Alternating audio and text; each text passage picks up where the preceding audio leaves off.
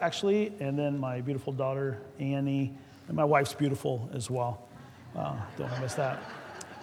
And then uh, a special privilege to us, my oldest son, who's down at uh, Southern Seminary, and his girlfriend, um, um, Adrian, so Carson and Adrian are with us today, and some dear friends from the north side of Indy. So uh, we are just privileged to be here.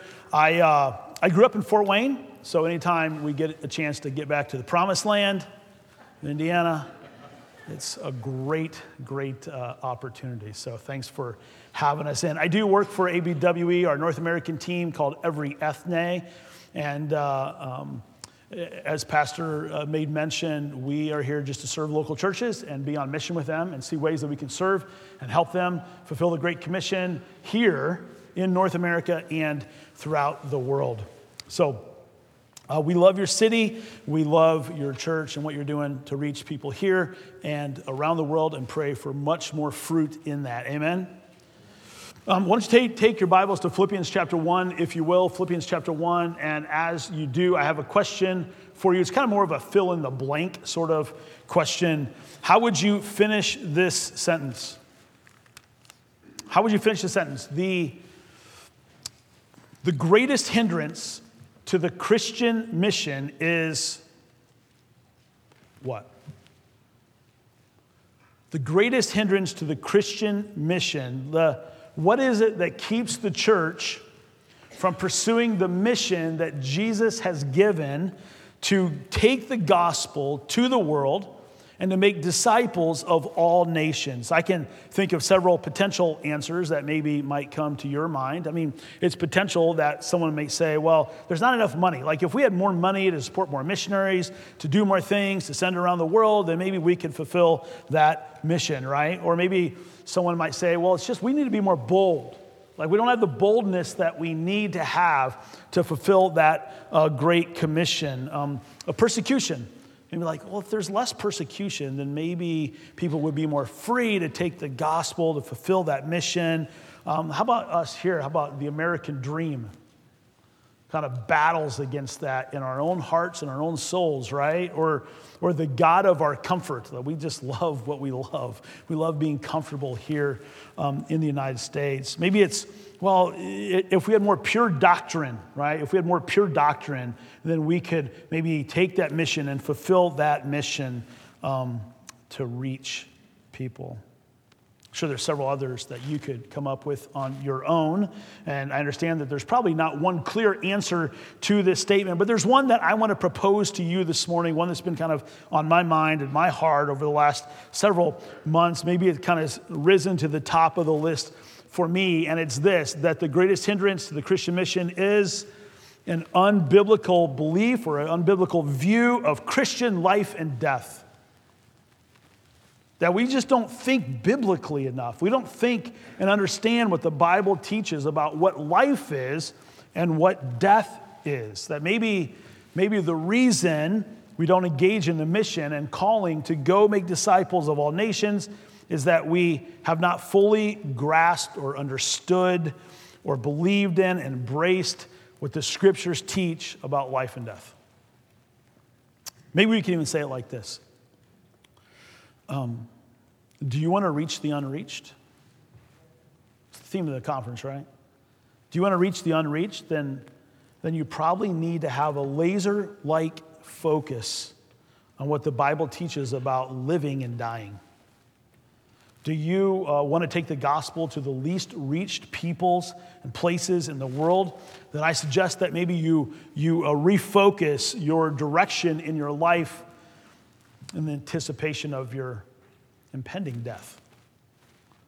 Do you want to be faithful to the Christian mission where you live, where you work, and where you play? That I believe that you need to see everything that you do through the lens of gospel work. Many places we could turn to in the scriptures to unpack this, but Philippians chapter 1 is where we want to focus our time this morning. Look at verse 19, and then we'll catch you up on what's happening here. Just follow along as I read 19 to 26. Paul the Apostle writes, For I, for I know that through your prayers and the help of the Spirit of Jesus Christ, this will turn out for my deliverance. As it is my eager expectation and hope that I will not be at all ashamed, but that with full courage, now as always, Christ will be honored in my body, whether by life or by death. For to me, to live is Christ, and to die is gain. If I am to live in the flesh, that means fruitful labor for me, yet which I shall choose, I cannot tell. I am hard pressed between the two. My desire is to depart and be with Christ, for that is far better, but to remain in the flesh is more necessary on your account. Convinced of this, I know that I will remain and continue with you all for your progress and joy in the faith, so that in me you may have ample cause to glory in Christ Jesus because of my coming to you again. So let me catch a little bit up of what's happening here in the context. In AD 51, Paul kind of heads out on his second missionary journey. And if you remember in Acts chapter 16, he, is, uh, he wants to go preach the gospel in Asia, but it says the Spirit of God prevents him. So he has a vision that night. He has a dream, and the Lord appears to him. And there's a man in Macedonia who says, Come over here and preach the gospel here. And so Paul takes that as a sign that God's calling them to go into Macedonia. So what he does is him and his team, they they go into Macedonia and they go right into the leading city of that region called Philippi. It wasn't long before a church is planted in Philippi, and then the church begins to grow in Philippi. We see throughout the history that there's a lot of love, great relationship between Paul and this church at Philippi.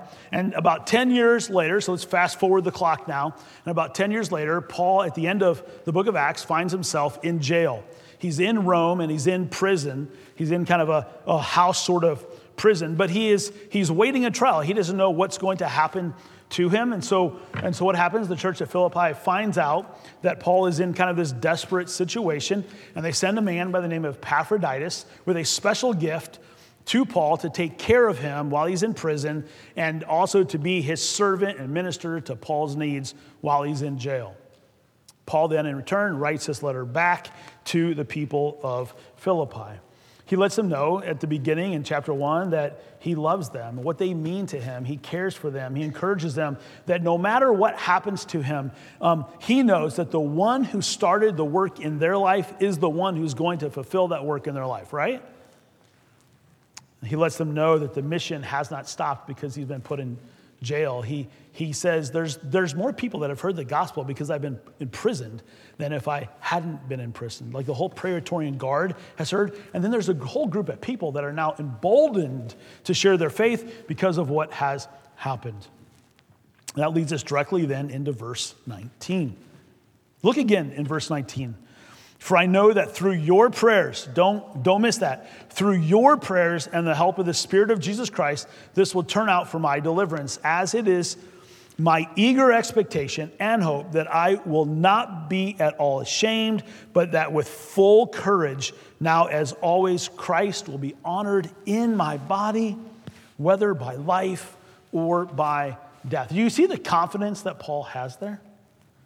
He's sitting in jail waiting on his trial to understand what's going to happen in his future, his fate, his life. He knows that whether it's the Lord's will for him to live or if it's the Lord's will for him to die, it will turn out for his good. He knows that no matter what happens in this trial, it's because of their prayers and the Spirit of Jesus in the situation that will lead to his deliverance. Now, immediately we think that, like, well, Paul thinks he's going to get out of jail, right?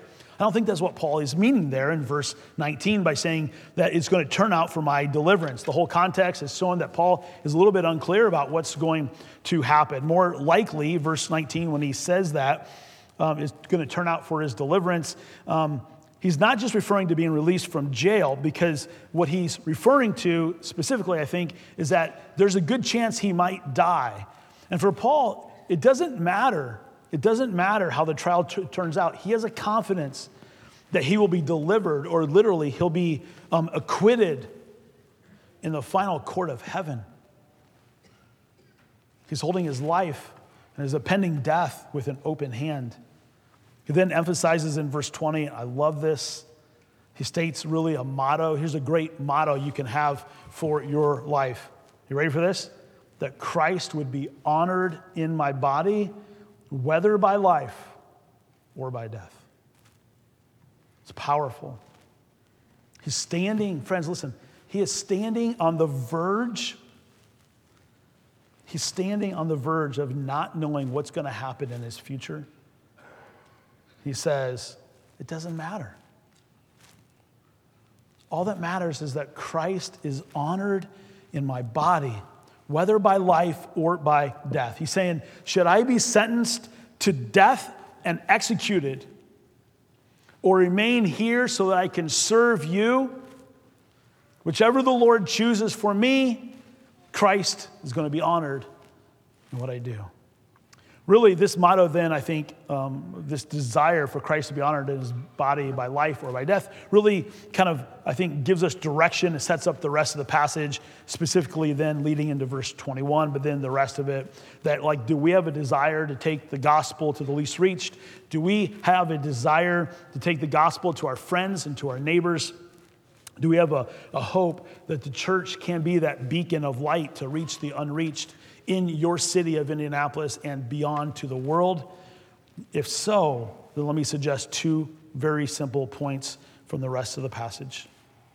Number one, Jesus is the only appropriate pursuit of life. Jesus is the only appropriate pursuit of life. Verse 21, leading into that. For to me, to live is, come on now, Christ. Say it again. For me to live is. It's a familiar passage, friends. Don't, don't enter into this with some sort of like, oh, I know what this is all about. Don't, don't miss the impact in the familiar. Jesus is the singular passion in Paul's life. He's saying that Jesus Christ is the pursuit for how he lives. And please note what he doesn't say. He doesn't say what how most of the world lives. And honestly, if we're like, let's just not say about them out there, let's talk about us in here, how we oftentimes live. What do I mean? Well, I mean, how many people would say to live is pursuing my self interest? Right? Let's be honest. I mean, Paul didn't buy into the Epicurean motto of eat, drink, and be merry, for tomorrow we will die, right? This is the focus, the intention of many people in our world, and unfortunately, many in the church. Like, live up your life, enjoy it as much as you can, have as much fun, be happy, be fulfilled in life. This plays itself out in a variety of ways. To live is entertainment, to live is career, like work, work, work, to live is money to live as uh, gaining possessions, to live as sports, and to live as health, to live as family, to live as my kids. I wrap my whole life around them. We could go on and on and on. Read, read the book of Ecclesiastes sometime, and you see the wisest man who ever lived, who had more resources than any of us could even dream of ever having. And he said that he pursued all of those things and more, that he tried to focus his life on work and things and even humor and women and money and so on and so forth. And King Solomon at the end of it says, just, it's just all vanity. It's like chasing after the wind. There's no hope, there's no passion, there's no fulfillment in them. For Paul, he rightly focuses his life on the person and work of Jesus Christ. He says to live is Christ. Friends, this pursuit coming from Paul is not just some sort of like, well, he's just this spiritual elite guy. He's just, just the spiritual giant out there. No, it is the example of what the singular passion should be for all who claim to be a follower of Jesus Christ. And so, just so we're abundantly clear here, right? I mean, just so that we're on the same page this morning, if you've come to the point in your life where you're like, I've expressed faith and repentance in Christ alone, if you are, if you're born again, if you, um, um, if you're a believer in Jesus this morning, let me suggest to you that there's only one appropriate pursuit for your life, and it's Jesus Christ. Now, at this point, you may sit there and go, okay, so that's great. That's good spiritual jargon. What does that really mean? Like, how to, like, let's flesh that out in our life. Like, okay, yes, of course, Jesus is the pursuit of my life, but what does it really mean that he is the singular passion of what I do? Well, let me give you a couple ideas, a couple suggestions. The first is this that to live as Christ means faith in Christ, right?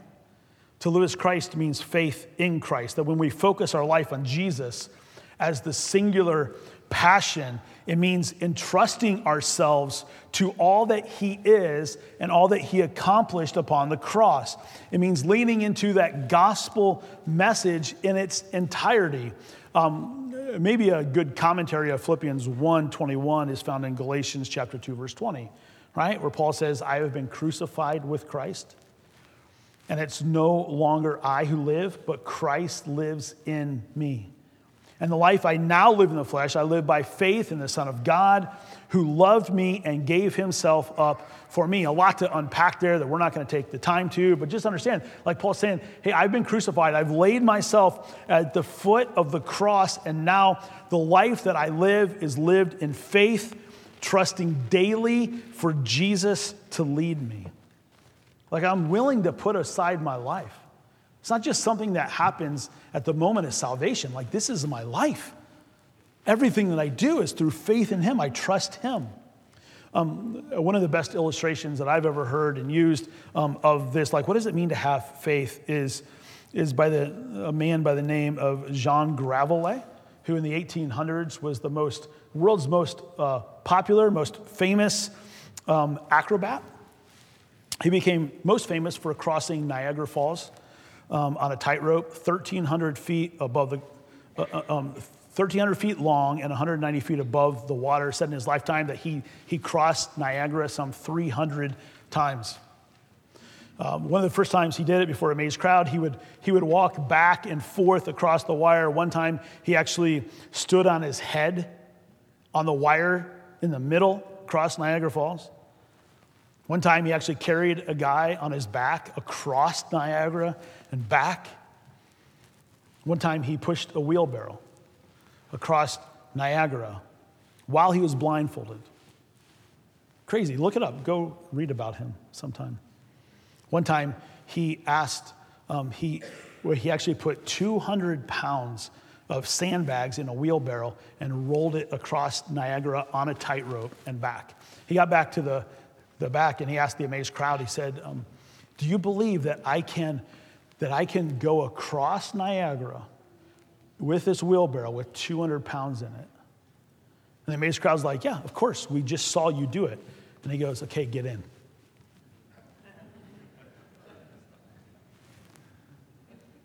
Get in. You guys want to know what faith is? It's getting in the wheelbarrow with Christ at the helm I think that's what it means to live a life of faith. Surrounding your life of Him, to live as Christ, means faith in Christ. But I wonder if there's another uh, way that maybe Paul could have meant this. I think you can also say maybe the step further from that is to live as Christ means following after Christ, right? So we entrust our lives to Him, but then, as Galatians 2 says, we've been crucified. Like he, he has died. We have died. Our, Faith means that we give up of ourselves and we take, we take on His hopes and dreams for our life. He is the one who lives in us, and so we follow hard after Christ. It means that we obey him in our lives daily right? Uh, 2 corinthians chapter 5 verse 14 to 15 great passage. In fact the context of 2 corinthians chapter 5 is, is all about us called to be on this mission. But Paul says, For the love of Christ controls us, because we have concluded this that one has died for all, therefore all have died. And he died for all, that those who live might no longer live for themselves, but for him for who for their sake died and was raised. Now, at first glance, when you read that, it's like, okay, I don't know, is that good? That's not good gospel. Like, I, I, I wonder, like, I thought Christ died so that we wouldn't have to die. Right? Isn't that what we talk about? But in reality, what Paul is saying is that the life comes after our death. What death? Death to ourselves.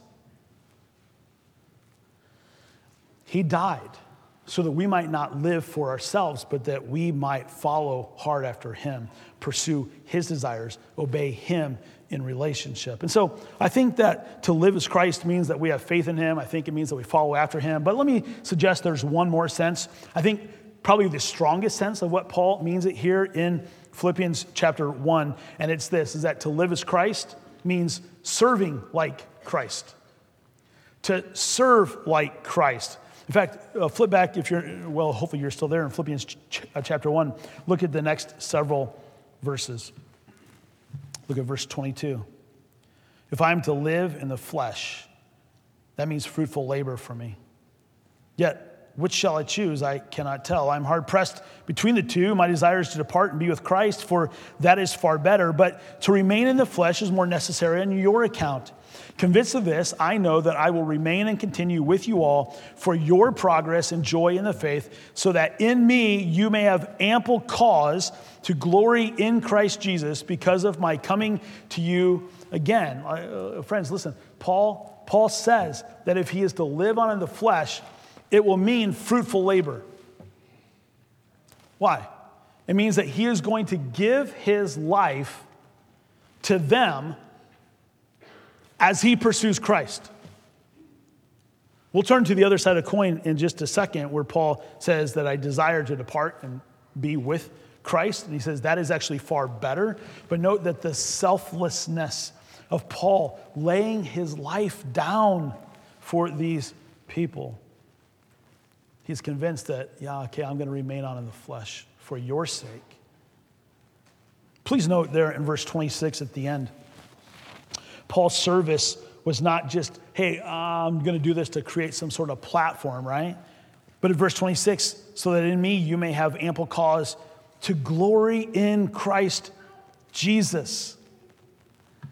Like, this is his end goal, is that these people would glorify Christ more. So think about it even in the context of, of this conference, in the context of reaching the unreached, to selflessly lay your life down to lay your desires down, to lay your health down, to lay your wealth down, to, to lay your passions down for the sake of others, so that they may come to glory in Christ.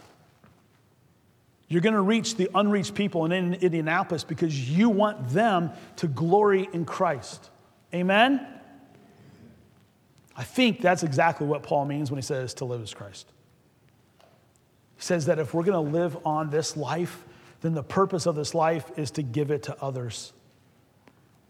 That the only way to do this is to live your life through the lens of kingdom relationships, a kingdom mindset. It means that everything I'm going to do is through the lens of how does, like, why did God put me here? What's the purpose of my job? Why am I living in the neighborhood that I'm living in? I, I, I think it's revealed in the this life is not about me.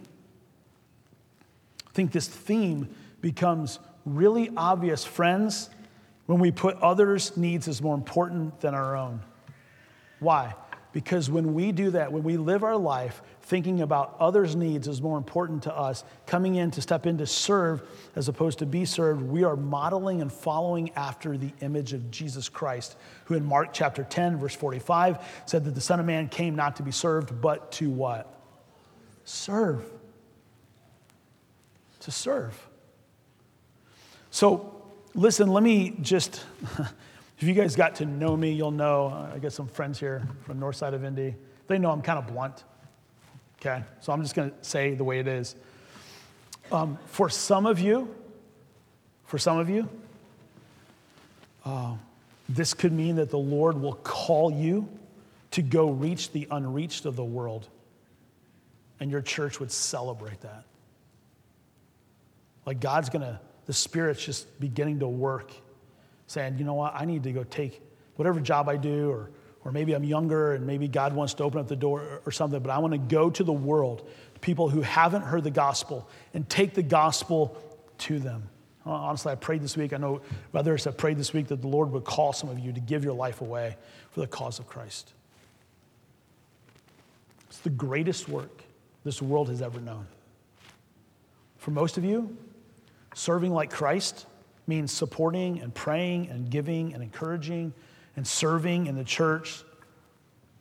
The friends, that the path to reaching the lost over there is reaching the lost here. The way forward for you to giving our life or your life in service to others begins every time you talk to your neighbor.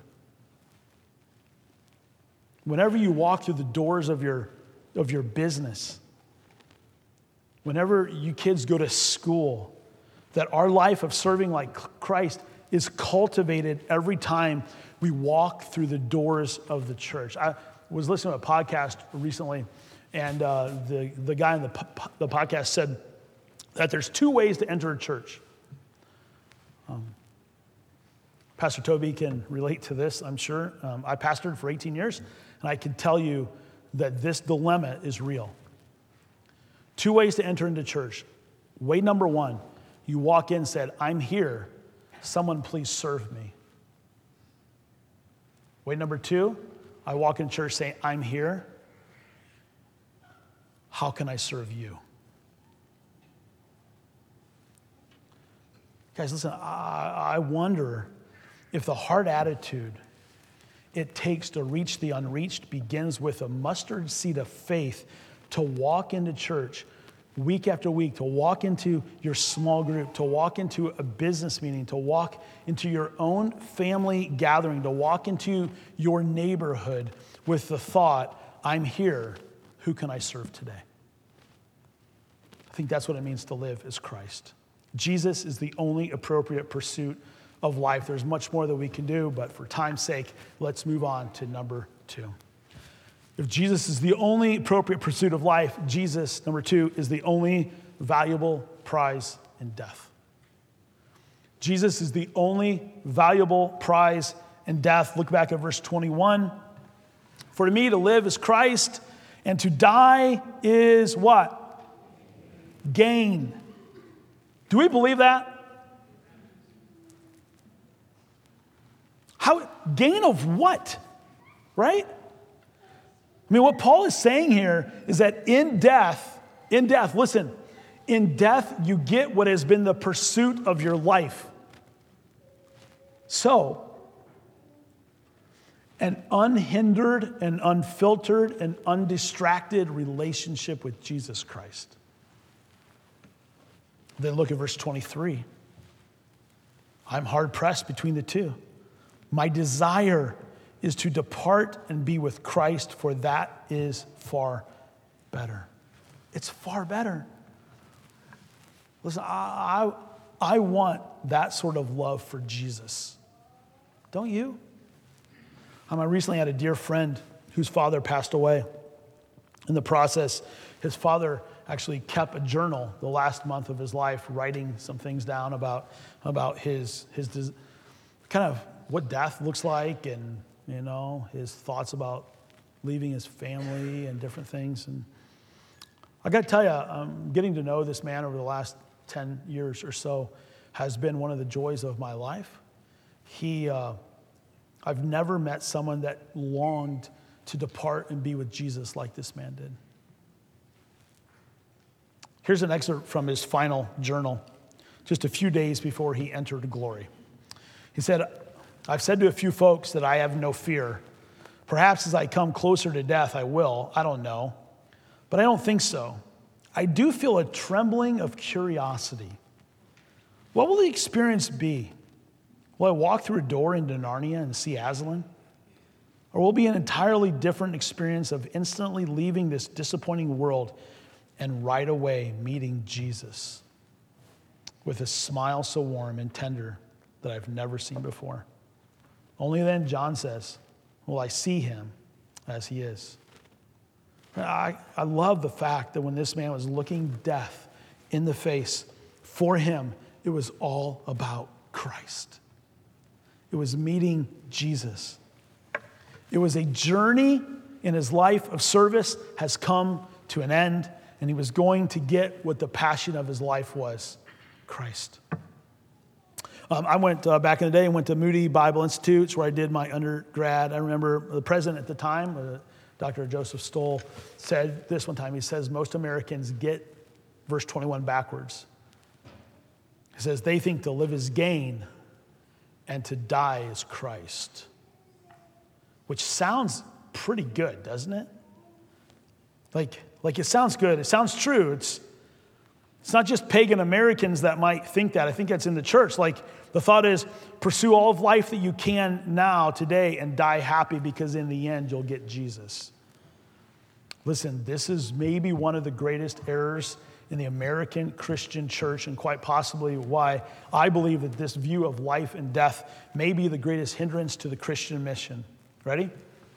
More often than not, more often than not, when death is spoken of, I hear people speak about meeting their family and their loved ones and other people where they talk about being in a better place with no more suffering and pain, I rarely hear people talking about, I can't wait to go meet Jesus.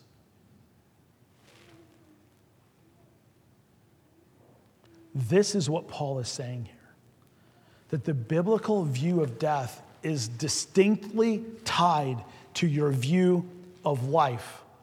And if you get the first one wrong, you may well be getting the second one wrong as well. If life is not about Christ, then death cannot ever be gain. Ever. But when life is about Christ, about faith, about following Him, about serving like Christ, then death is sweet because in death, now you get what has been the pursuit of your life. You see, I, I think we tend to try and live up life here today because we don't believe that there's another life yet to be lived. A life with Jesus for all eternity. I think if we believe that deep into our souls and into our, the core of who we are, that living life for another world, um, that we have yet to see, I think it would shape and change our goals and intentions. In fact, just flip over one chapter, and we're almost done here. In chapter 3, verse 18, here's what Paul says, further expanding on this. 318, for many of whom I have often told you, and now tell you, even with tears, they walk as enemies of the cross of Christ. Who are they? Their end is destruction, their God is their belly, and they glory in shame with minds set on earthly things. Those are the people who are enemies of the cross of Christ. But, verse 20, our citizenship is in heaven, and from it we await a Savior, the Lord Jesus Christ, who will transform our lowly body to be like his glorious body by the power that enables him even to subject all things to himself. One commentator made the point one who enjoys the presence of Christ in this life is not to be deprived of it when this life ends, for Christ is alive. And on the other side of death, and because he lives on, his people will live on. Friends, listen, there's so much more to say but it's time to end. Jesus is the only appropriate pursuit of life, He is the only valuable prize of death. Um, so let me end with this. It is a missions conference on reaching the unreached. So let me, you've probably heard his story before, but let me just briefly recount the story of John Paton. Um, if you've never heard of John Paton, I'd encourage you go find a book, grab an article about him.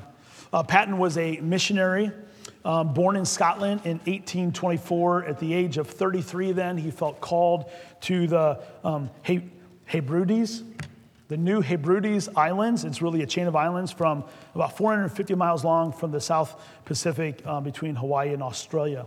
In 1939, when he was just 15 years old, John Williams and James Harris of the London Missionary Society were the, were the first people to go try and evangelize these islands. As soon as they stepped on the island, they were killed and eaten by the people there. They're cannibals. Many years later, Paton, knowing that, still had felt this this call to take the gospel to these people. He made a, a public desire of that, saying, Hey, I feel like God's calling me there. One older gentleman, a man by the name of Mr. Um, Dixon, exploded at him, and he said these words He says, Those cannibals, you will be eaten by cannibals. Paton, just 33 years old, he replied, Mr. Dixon, you're advanced in years now. Your own prospect is soon to be laid in the grave and there to be eaten by worms. I confess to you that if I can live and die serving and honoring the Lord Jesus, it will make no difference to me whether I'm eaten by cannibals or eaten by worms. And in the great day, my resurrection body will rise as fair as yours in the likeness of our risen Savior. he was bold, he was confident in his calling, met up with extreme sorrow. He, within months of being on one of the islands, his wife and his newborn baby both died. He dug graves for them within six months of being on this mission.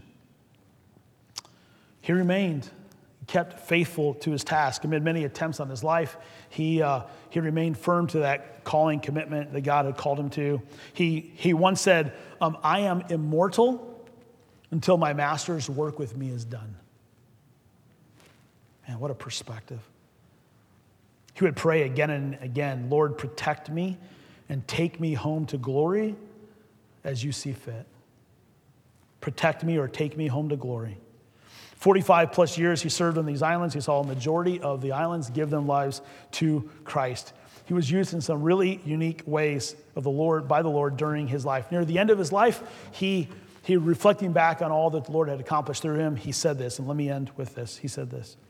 If God gave me back my life to be lived over again, I would, without one quiver of hesitation, lay it on the altar to Christ, that he might use it as before in similar ministries of love, especially amongst those who have never yet heard the name of Jesus.